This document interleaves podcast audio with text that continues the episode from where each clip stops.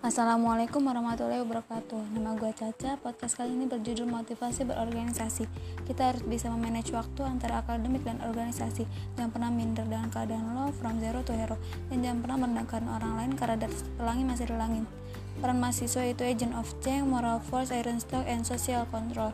Jangan lupa libatkan Allah setiap langkahmu. Berprestasilah agar setiap langkahmu penuh motivasi.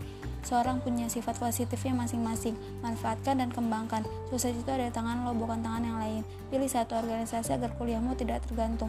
Selesaikanlah apa yang telah kamu mulai. Dan yang paling penting, jangan lupa libatkan Allah setiap langkahmu. Terima kasih.